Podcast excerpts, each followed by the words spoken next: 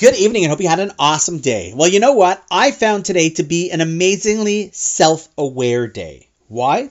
Well, I personally don't consider myself to be a compulsive liar or a deceptive person by any stretch of the imagination, definitely not in any vindictive sense. But I have to say, after yesterday, thinking about having spoken about the importance of not lying and always telling the truth, it was on my radar, and it dawned on me several times throughout the day that things that I was about to say were not actually going to be 100% truthful.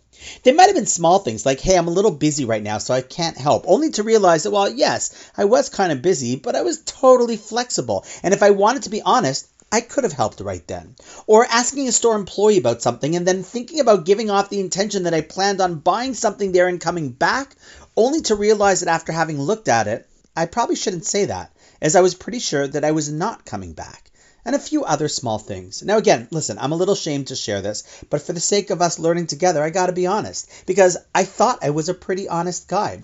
But all of a sudden, I realized that there seems to be something inside of us, or at least me, that sometimes causes us to tell what people call half truths, or little white lies in essence, they're simply not so honest. And probably deep down, somewhere we call them that in order to justify it to ourselves or make our lives a little easier without outright lying, we think, rather than doing the right or the ideal or saying the morally correct thing.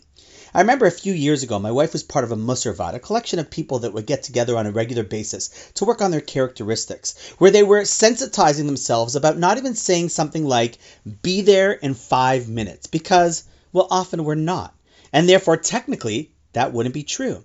The solution was, well, simply adding the words, I'll try to, before, as in, I will try to be there in five minutes, which makes it 100% truthful.